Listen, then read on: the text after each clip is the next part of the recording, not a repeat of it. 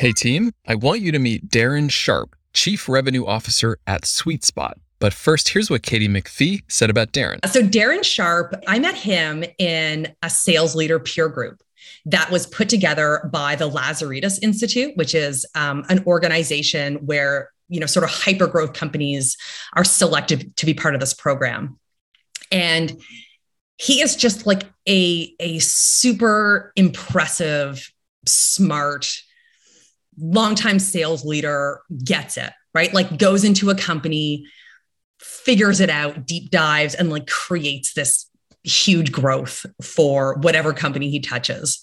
Um, so he is a guy, he's a CRO um, right now at SuiteSpot, um, but has been a revenue leader for many years and has lots of, of great value that he can share. Hey, Darren. What are three ways your team converts your market into revenue? Great question, Chris. Thank you for that. So for really, we're, we're fairly, fairly traditional. We have an inbound channel, an outbound channel, and a partner channel. I think one of the more interesting is how do we uniquely leverage those channels for success? So one, if we look at our traditional outbound sales channel, incredibly proud of our BDR team's ability to profile, research, and connect with the prospects. So we look at it as value-based sequencing plus hyper-personalization and really proud of what the, the outcomes that are coming there.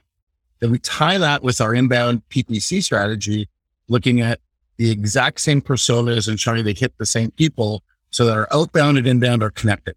So you're connecting with the LinkedIn ad as we, we sent you that message, really trying to drive, hey, do we understand you as a prospect's problem?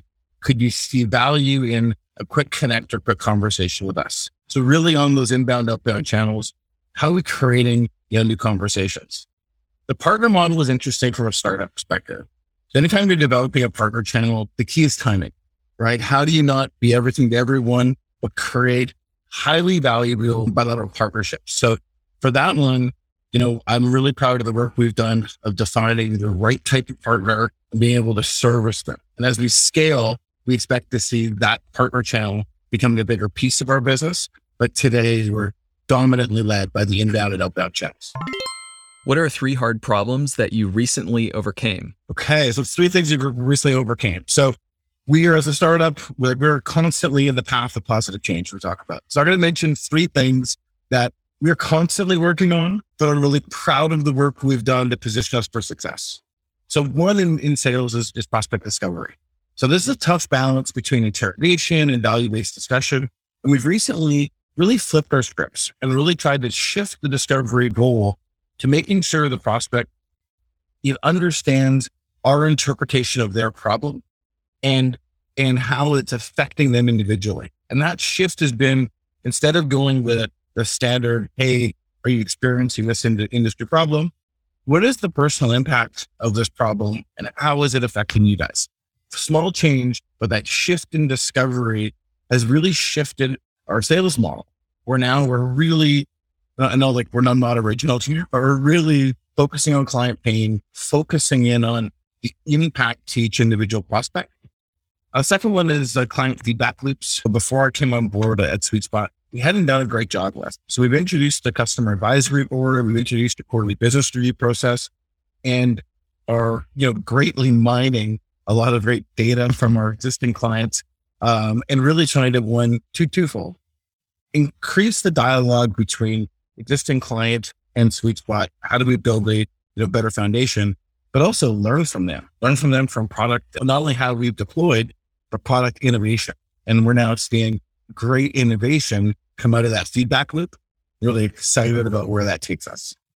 Uh, the last thing, and this is the change that many um, SaaS companies go through, is a shift in our pricing model from a feature or modular based model to platform.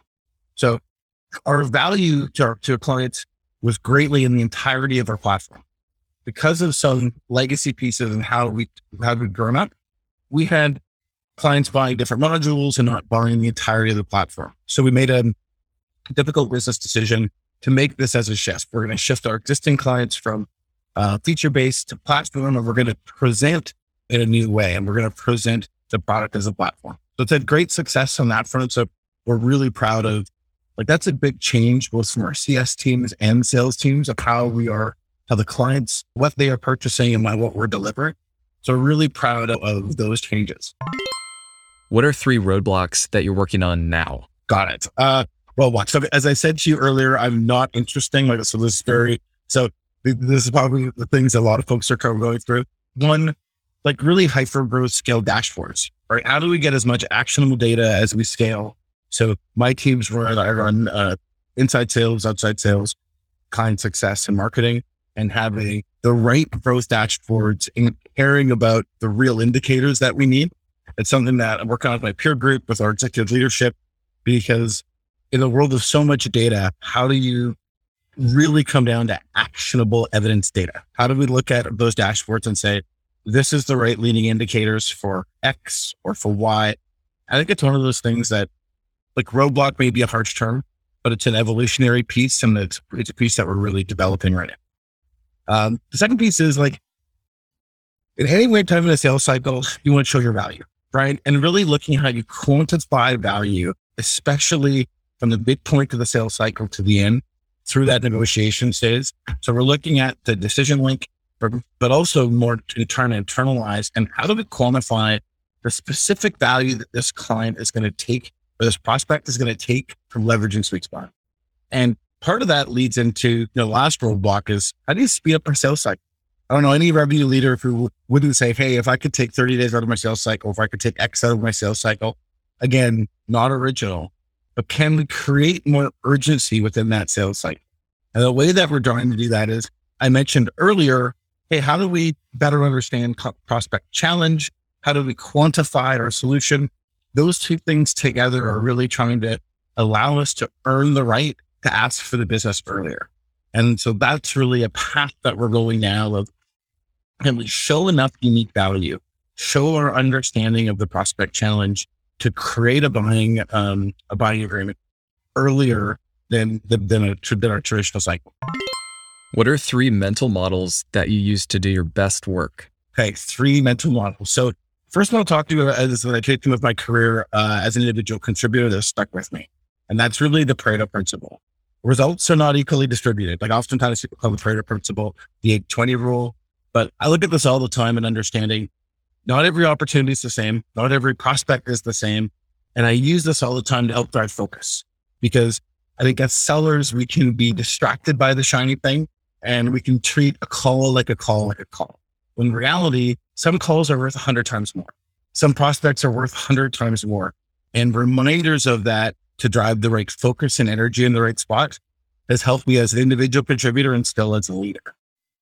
On the on the same idea of, of focus, um, I've been taught an opportunity cost model. So a great uh, executive leader in Paul Kerr, who always talked about the casino chips example. And whether you're a startup or how big you are, no matter what, there's a limited number of chips that we're going to invest in certain things, and people and technology and campaigns and go to market. And understanding that each chip that you place, every choice comes at the cost of another. And so this has really taught me to hone in on our top selling activities, our top clients, again, to drive focus and understanding that every investment we make is going to pull away from something else. So we have to make sure that, you know, if we're going to be dramatically more successful because we put the chips on this pile, that there has to be a level of belief that that's the right, that's the right investment for us. Uh, and lastly, something just is, I don't know if the mental model, but I support a culture of coaching. I believe that especially in growth models, that your team should be coached and support coaching every day. So we talk about our teams being able to collaborate in all things. This allows everyone to be rolling in the right direction. But by creating a culture of coaching, you allow all of your team members to manage up, to manage down, to coach each other, to have a voice. And it can really drive for your team members still at the power of something. And I think, you know, as we, as we build growing teams, a way to keep everyone engaged on the right goals is to allow them to collaborate in all things. I think, I think that, that piece is really important for us as we scale. What are three techniques that other GTM teams need to try? So I mentioned earlier on our outbound, like I, I believe strongly in doing great homework and hyper personalized email sequences. I think um, there's lots of different um, thoughts on the value of email sequencing. And I think as a component of your outbound strategy is one of those channels when leveraged right can be incredibly powerful. Right. And so I'll challenge those that aren't doing it to think about it. but look at what's right for your product, what's right for your prospects, and how do you incorporate, incorporate that into a LinkedIn strategy, a call strategy, and a value based messaging strategy that's trying to create curiosity with prospects. And so I think that piece, um, I think that people should definitely try. I've talked to different revenue leaders who are getting away from, from email sequencing, getting away from email. I, I do think it's absolutely worth, worth the squeeze. Um, one thing that we're trying to do from, from our side is look at how do we become industry experts, right? And talking within our clients' own words. And one of the things I like to do is bring subject matter experts from outside the organization in to speak as, you know, to really help frame the client problem in their own words, but not in an environment where we're selling like a guard down environment where we can really dive in. And I'm talking about all members of the team. When all members of, this, of the team better understand prospect challenges in their words and their language and their shoes, we can all of a sudden bring messaging back that shows empathy, has value to them, and showcases industry expertise. All things that we want to develop every day. Uh, I guess the last thing that like go to market teams need to realize or try, just be maniacal about what's working and like have no sacred cows, right? Like improve on what's working every week, but only keep what's working regardless of the investment, right? And I see, you know, I work with the revenue leaders who maintain campaigns and investments because it's what we've always done, or it's what we believe is the right path, but are seeing no ROI there. And I think we have to be, as leaders, have to be willing to cut the cord and say, no, we're, we're, we're done doing the things that aren't driving material value for us or our prospects. Um, and we're going to lean in to what's working. What are two questions you love to ask and why? My favorite question asking a client is or prospect is what's important to you. And I find it's a it's an interesting component that we assume what's important to, to folks in, in business all the time. And I think that can be a, a, a great priority setting landscape, right?